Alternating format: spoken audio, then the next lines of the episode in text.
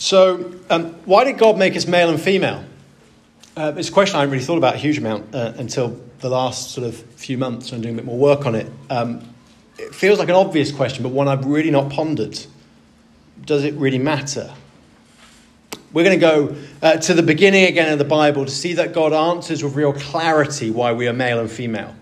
Uh, and he gives clarity in a world which I think is really lacking it. Um, there's probably not many more relevant questions in our culture today, not many more controversial ones potentially to try and answer than those about men and women, about sex, about marriage. Um, there's been lots of talk around it in culture as research for this sermon. Um, honestly, it was research. Uh, me and Caroline watched Barbie last week. Uh, it's great. I can highly recommend it uh, as an entertainment experience and one which will leave you lots of questions. It's full of contradictions. Um, it, it, I think it's deliberately full of contradictions. I think Greta Gerwig's a genius filmmaker. It's deliberately full of contradictions. It invites questions about what it means to be male and female, what it means to be human, and it lets the, the audience try and answer them themselves. It's why um, you can read commentators on both sides. You can read a, a, staunch feminist go, This is the greatest film ever, and the same side goes, This is the worst film ever, and the same uh, from other angles. It's, it's worth a watch. But it does leave you in the dark about what on earth to think. Thankfully, those Christians, we don't believe God has left us in the dark. He's spoken clearly in His word.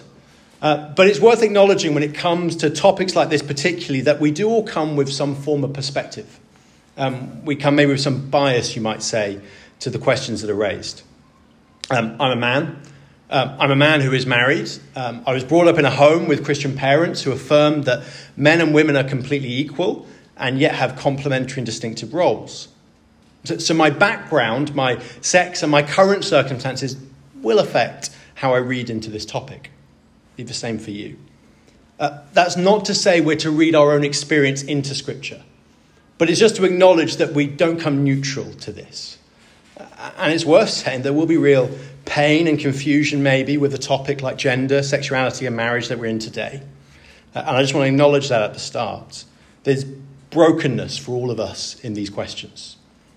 From Genesis 3 onwards, Helen's unpacked it brilliantly. We see how the fall, how sin has affected not just our relationship with God, but all of our thoughts, all of our attitudes, and all of our actions. And, whilst we live this side of heaven, whilst we believe the Holy Spirit is renewing our minds, is making us more and more like Jesus, we do still live in a broken world. So I'm going to try as hard as I can to be careful, maybe with how I phrase things. I always try and do that, but particularly with this, uh, as it's a particularly emotive topic.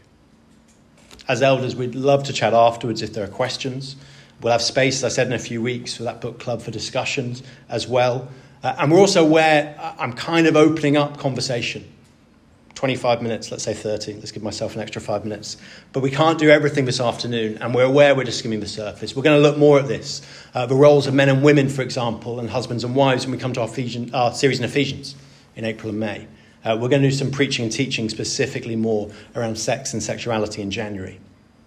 But for now, I'm going to try and answer this question, which is raised right at the start here of Genesis. Why did God make us male and female? I think Genesis here gives us four clear reasons. Firstly, to image God. Genesis 1:26, it's our theme verse. So God created mankind in his own image. In the image of God he created them. Male and female he created them. Now, it's quite striking when you think about it that in a book that's been given as part of Israel's founding, uh, there isn't a hint here about ethnicity or nationality in the account of humanity's creation. Instead, right at the start, it's sexual difference that Genesis reveals as essential to what it means to be human. We're not just made as people, we're made male and we're made female. And both male and female are in God's image. Historically and even today, the church may get this wrong. Our culture may get it wrong. We may get it wrong. Uh, the Bible is emphatic, and Christianity is unique in all world religions at emphasizing very clearly the equality of the sexes. Now, for us in this room, we're, we're, we're moderns, we're in the modern age. We don't really blink at that as a concept, but this would have been unheard of in the ancient world, particularly in Greco Roman thinking men were superior to women, and sex was a way to prove it. Christianity threw out this model. And rather than being seen as inferior to men, women were seen as being made in God's image. Says Ray Ortlund. I think he's put this brilliantly. Both male and female display the glory of God with equal brilliance. And maybe you need to hear that today. You were made, whether a man or a woman, to display the glory of God with equal brilliance. Now, that's not to say there is no difference between us. I think Genesis 1 and 2 makes it really clear we're, we're equal and alike, but also meaningfully different from each other, and importantly, different from any other kind of animal.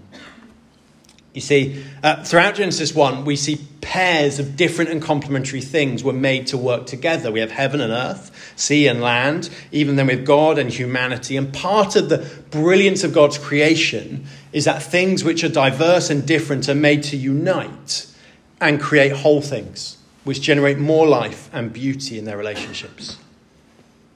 Why is it important we're different? Well, we've already seen throughout this series a, a kind of key biblical principle that God made all of creation to communicate something about himself to us. He created the stars because of their beauty, yes, because of some scientific function, I'm sure, but also to show us something about him, his abundance in creation. He created sheep and lambs to eat the grass and to provide food for us to eat, but also to give us an image of how all humans are like sheep without a shepherd. God created humanity to live and delight in his world, but also to image him, to show him off. As we look at things today, we're in that kind of realm. As author Andrew Wilson says, sometimes this is really all about that. We'll unpack that a bit more because our, our male and our femaleness images God. It is about that. It explains him in some ways, it shows him in some ways we think about our gender. God as Father, Son, and Spirit is both one God and yet three persons. All equal and yet distinct. They have different roles. They mutually submit to one another. Their relationship is marked by love and service. And so it is to be for us. As men and women made equal in God's image, it is also our differences which honour God as we work together to love and serve one another. We're made to complement each other, just as the Trinity was. So it images God, it's, a good thing. But, but how are we different? Well, maybe it's obvious. We are physically different. Adam and Eve, before the fall, were naked and felt no shame. They would have looked at each other and gone, We are different. We have bodies which are remarkably most features in common, but we do have different bodies, different chromosomes, different hormones, different genitalia. And the difference is important. Our bodies are different as men and women, but the problem comes, I think, quite often when these differences then become stereotypes. We say that this is what true masculinity looks like, or that is what real femininity looks like. Barbie film is an example of this. The conversations it raises, we're interesting. The dangers of defining what a woman or a man is to look like and act like just because a few people in our society say so. Sometimes stereotypes are rooted in a form of truth a level of truth. It might be true in some cases to say women are more like one thing or behave in a certain way, whilst men like other things and behave in certain ways. For example, psychologists have proven that in general women tend to empathize more and men tend to systemize more. The author Jen Wilkin has written and taught a lot on this. She suggests that our general physical differences go some way to explaining our non physical differences. For example, she says that the, the greater physical size and strength of most men in general, compared to most women, significantly shapes how we each view the world. She says that women are more likely to be aware of physical vulnerability in a way that men won't be. So women are more likely to be attuned and sympathetic towards vulnerability in others. It makes sense to say that the differences we see in, our, in men and women have their roots in our physical differences in our bodies because our body and our soul and our spirit are deeply connected. But we must be aware that all stereotypes are just generalizations. Even if they're usually true, they're not always true. All girls do not need to like pink, all boys do not need to enjoy playing with cars. And the danger comes when generalizations come and we make them universals and then we make them guidelines. For parents, I'm, I'm, probably opening up a slight can of worms, but it may be a particular comfort to know this. We don't need to conform our children into a specific stereotype of what the UK in 2024 says it means to be a boy or a girl. Ed Drew's book, uh, Raising Confident Kids in a Confusing World, is excellent on this. I'd highly recommend this um, as it deals with a lot of these questions. It's worth thinking about. So, um, we image God through our differences. Now, I've been talking about gender, but I, I need to raise this question what if I don't like my gender? As we think about how it is good and right that men and women are different, we need to say that God chose and made you exactly you. If you're a man or a woman, He chose to make you a man or a woman. He formed you. Our sex is something fixed and given to us, it's not something we imagine or we create. Now, um, I'm aware this may be a painful reality for some of us in this room either personally or with friends or family. It's worth saying that I've had a lot to do a lot of thinking around this. There's some history within my wider family around this, and I'd happily chat more if that would help. But whatever the biological reality, there are many people in our world who do feel this deep and profound sense of unease with their own biological sex. It's called gender dysphoria, it is real. And those who face it need support and sympathy. All of us are broken when it comes to our sex and our sexuality in some form, for we're all living in fallen bodies in a fallen world. But it's important, as people here in church, as parents especially when it comes to speaking about these issues with our children, that we're clear on what the Bible says, whilst we do listen really carefully to those struggling in this area. Our gender identity is not something we search for in our feelings, it's something we find in our body apart from a very, very small percentage of people who are officially defined as intersex. It's one of the reasons our children and teenagers of this generation are in the biggest mental health crisis ever seen. They're being told they can be whoever they want to be, whatever gender they want to be, and it's incredibly unstable. God has formed us, molded, and shaped us deliberately. So we're not to define our gender by anything else than by looking at the bodies God has formed for us. Now, I'm really aware this is incredibly countercultural to say, but I think we need to say it. If you're a woman, he chose and delighted to make you a woman. Embrace the strengths and limitations of that. If you're a man, he chose and delighted to make you a man. Embrace the strengths and limitations of that. Let's continue to think through why God made us male and female. Secondly, he made us male and female because it's not good to be alone. Verse 18 of chapter 2. The Lord God said, It is not good for the man to be alone. I will make a helper suitable for him. But for Adam, no suitable helper was found. So the Lord God caused the man to fall into a deep sleep. And while he was sleeping, he took one of the man's ribs and then closed at the place with flesh. The equality of men and women is reinforced here. God made man first, but declares it's not good for him to be alone. So plans to make a helper fit for him. Now, helper for us in our language might sound a little bit demeaning, but in the rest of the Bible, this exact word is used typically to describe God Himself. It cannot signal inferiority. We saw a few weeks ago with Si, we were made like God to be in intimate, loving relationships. God has always existed that way as Father, Son, and Spirit, and He's made us in His image. Do you know we have a minister for loneliness in the UK? It's a genuine ministry. It's a man called Stuart Andrew at the moment. We should pray for him because there's a loneliness epidemic in our society. I think social media plays a big part in this. It's given us more connections, but no more depth. And maybe you feel this painfully yourself. You ache for deep friendships, maybe. If that is you, know that this doesn't mean there's something wrong with you. It means there's something right with you. God says here it is not good for Adam to be alone. Amazingly, think about it. Adam had intimacy with God. He walked with him, he talked with him. And yet God saw that Adam still needed somebody else. The deepest problem in our world is sin, but the first problem was loneliness. We were all made for friendship. The joke goes that Jesus' greatest miracle is that he was a 30 year old man with 12 close friends. But Jesus modeled this need for friendship, and he modeled how to be a friend genuine love, compassion, sacrifice.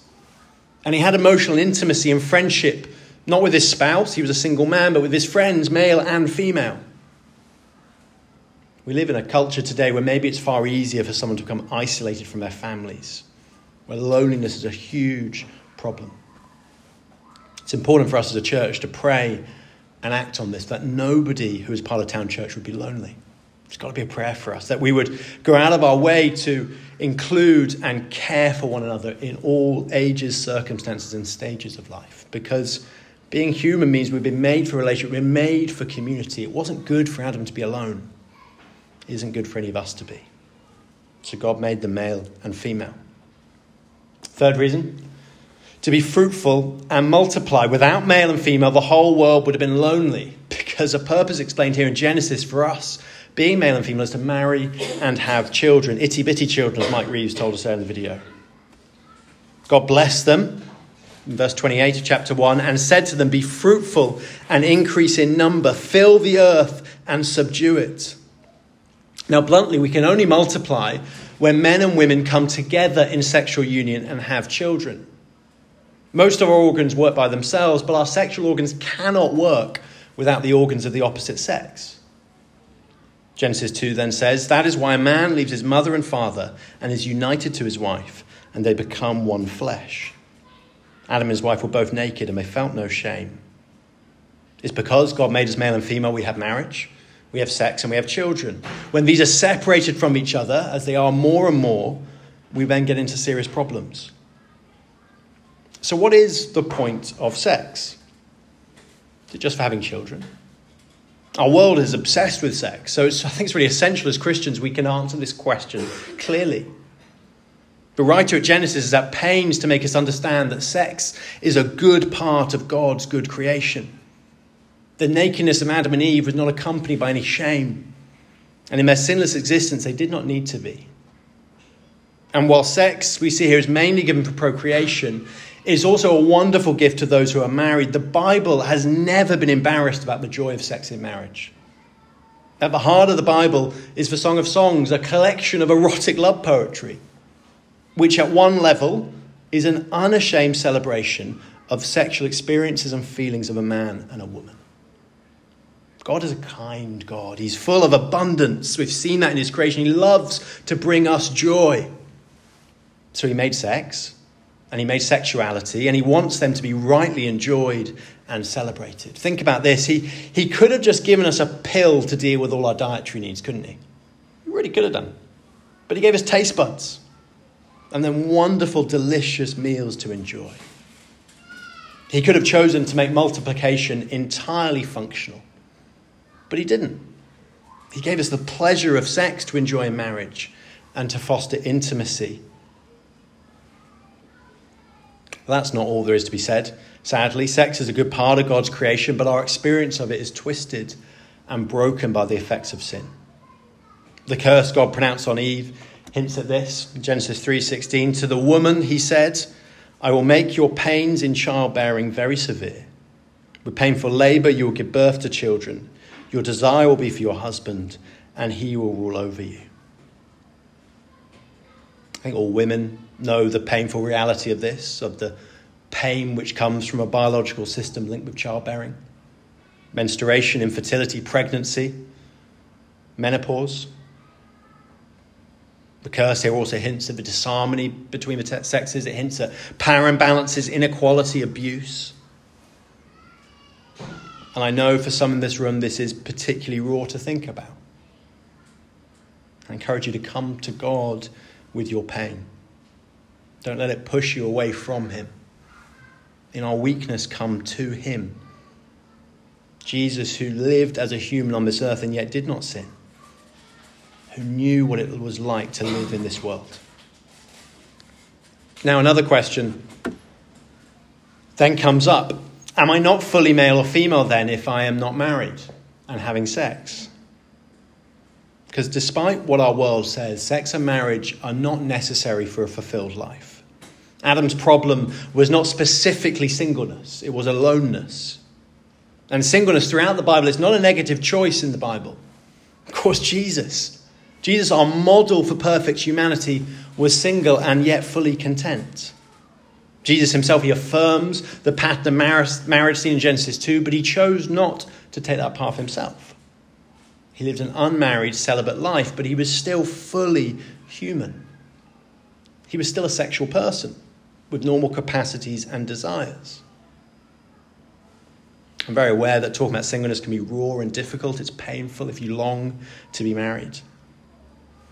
I could say a lot more, but let me briefly just say three things. Singleness is a gift. Paul speaks about it as a gift, as does Jesus, who says it is good for those to whom it has been given. Marriage is good, but so is singleness. It has been given to some. But what if you don't think you have the gift? Does that mean you're experiencing life second best? No, when Paul speaks of singleness as a gift, he's not speaking about a special ability. He's not speaking about a superpower some people have to be contentedly single. He's speaking rather of the state of being single. For as long as you have it, that is the gift from God. Just as as long as you're married, and if you are married, that is the gift you need to receive. This gift. The second thing, though, to say is that singleness is hard. Although the New Testament is positive about singleness, there's no doubt marriage is regarded as the norm.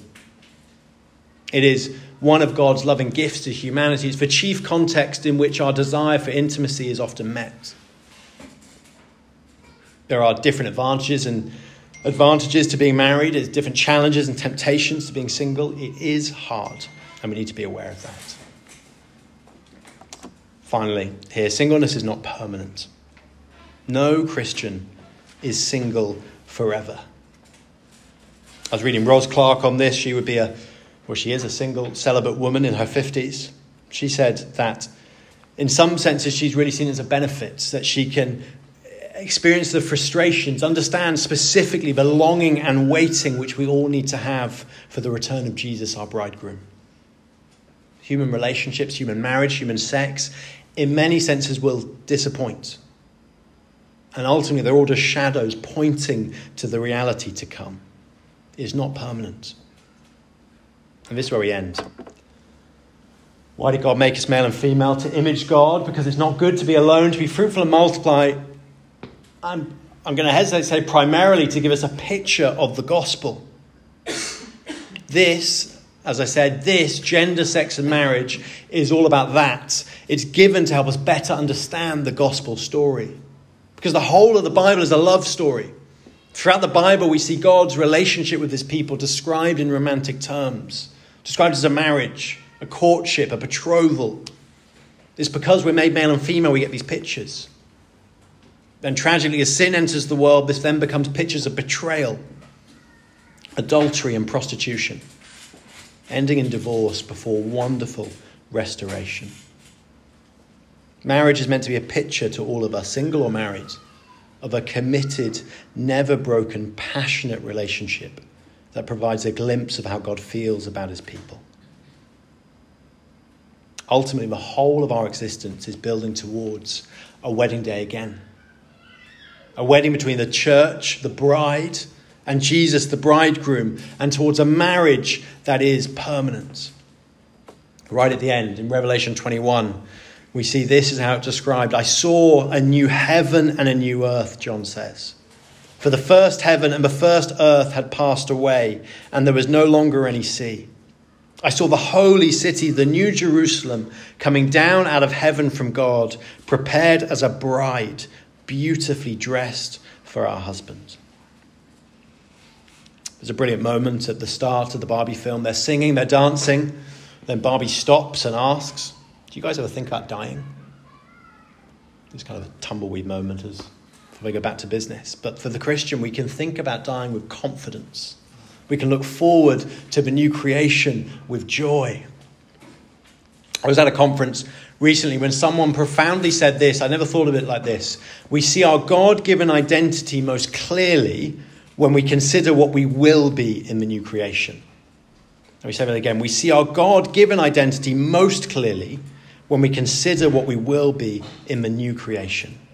Because what is fundamental to our identity will survive.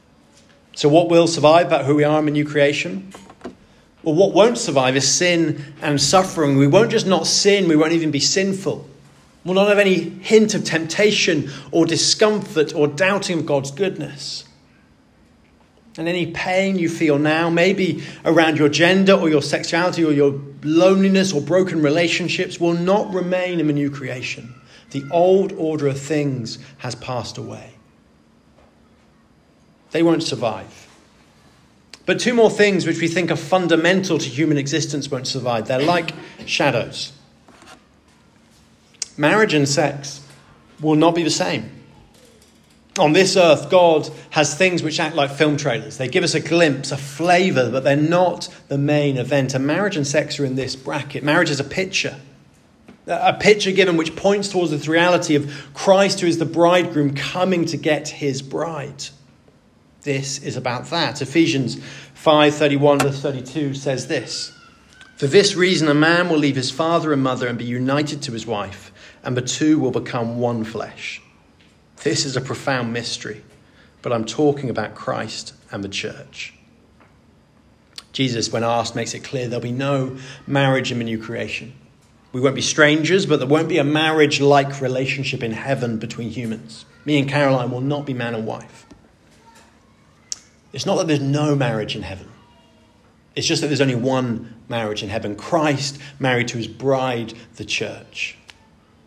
The Bible speaks of the day when the bridegroom will return to take his bride, to be with him in the perfect new creation. And on that day, all pain will disappear, including the pain of a difficult marriage or the pain of singleness.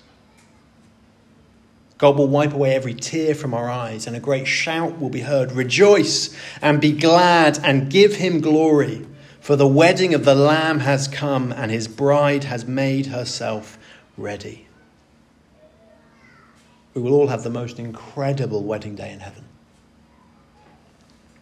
This is why it's really important we keep the image right when it comes to human marriage. It's why the debate in the Church of England and the wider church about same sex marriage really matters.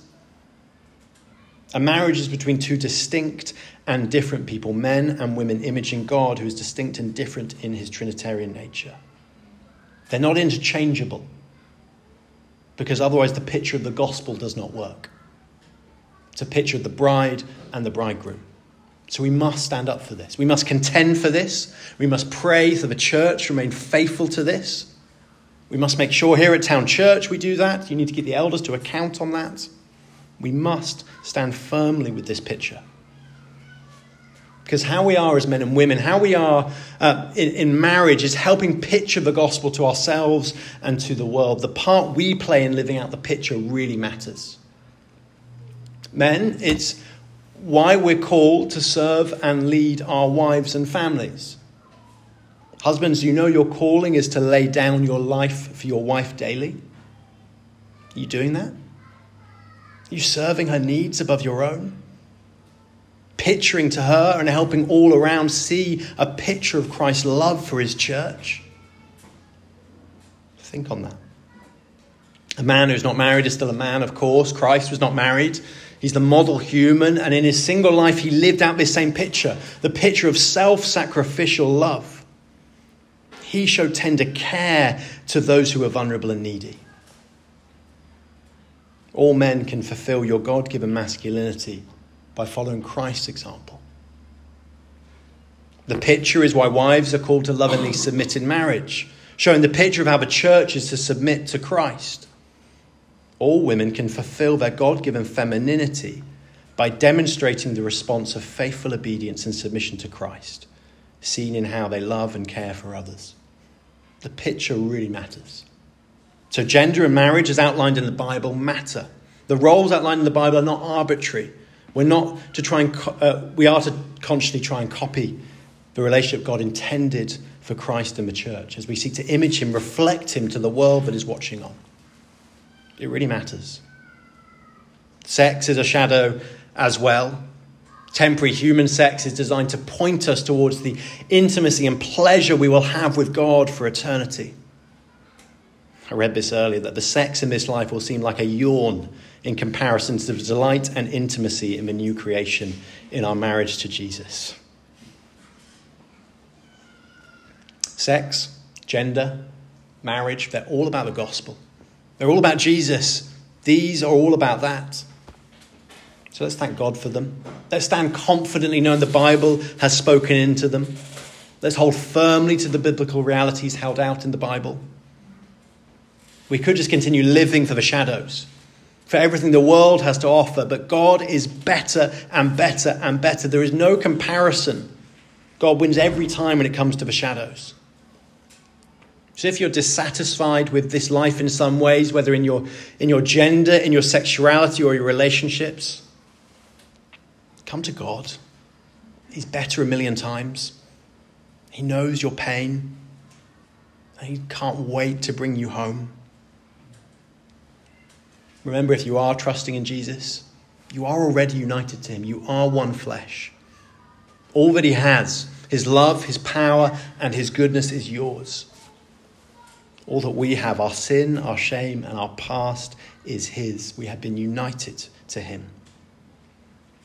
Don't try and find joy in the pictures. Find it in the one who the pictures point towards Jesus, our bridegroom. He made you, he longs to be with you for eternity. I can't wait for that day. Let me pray, and then we're going to sing.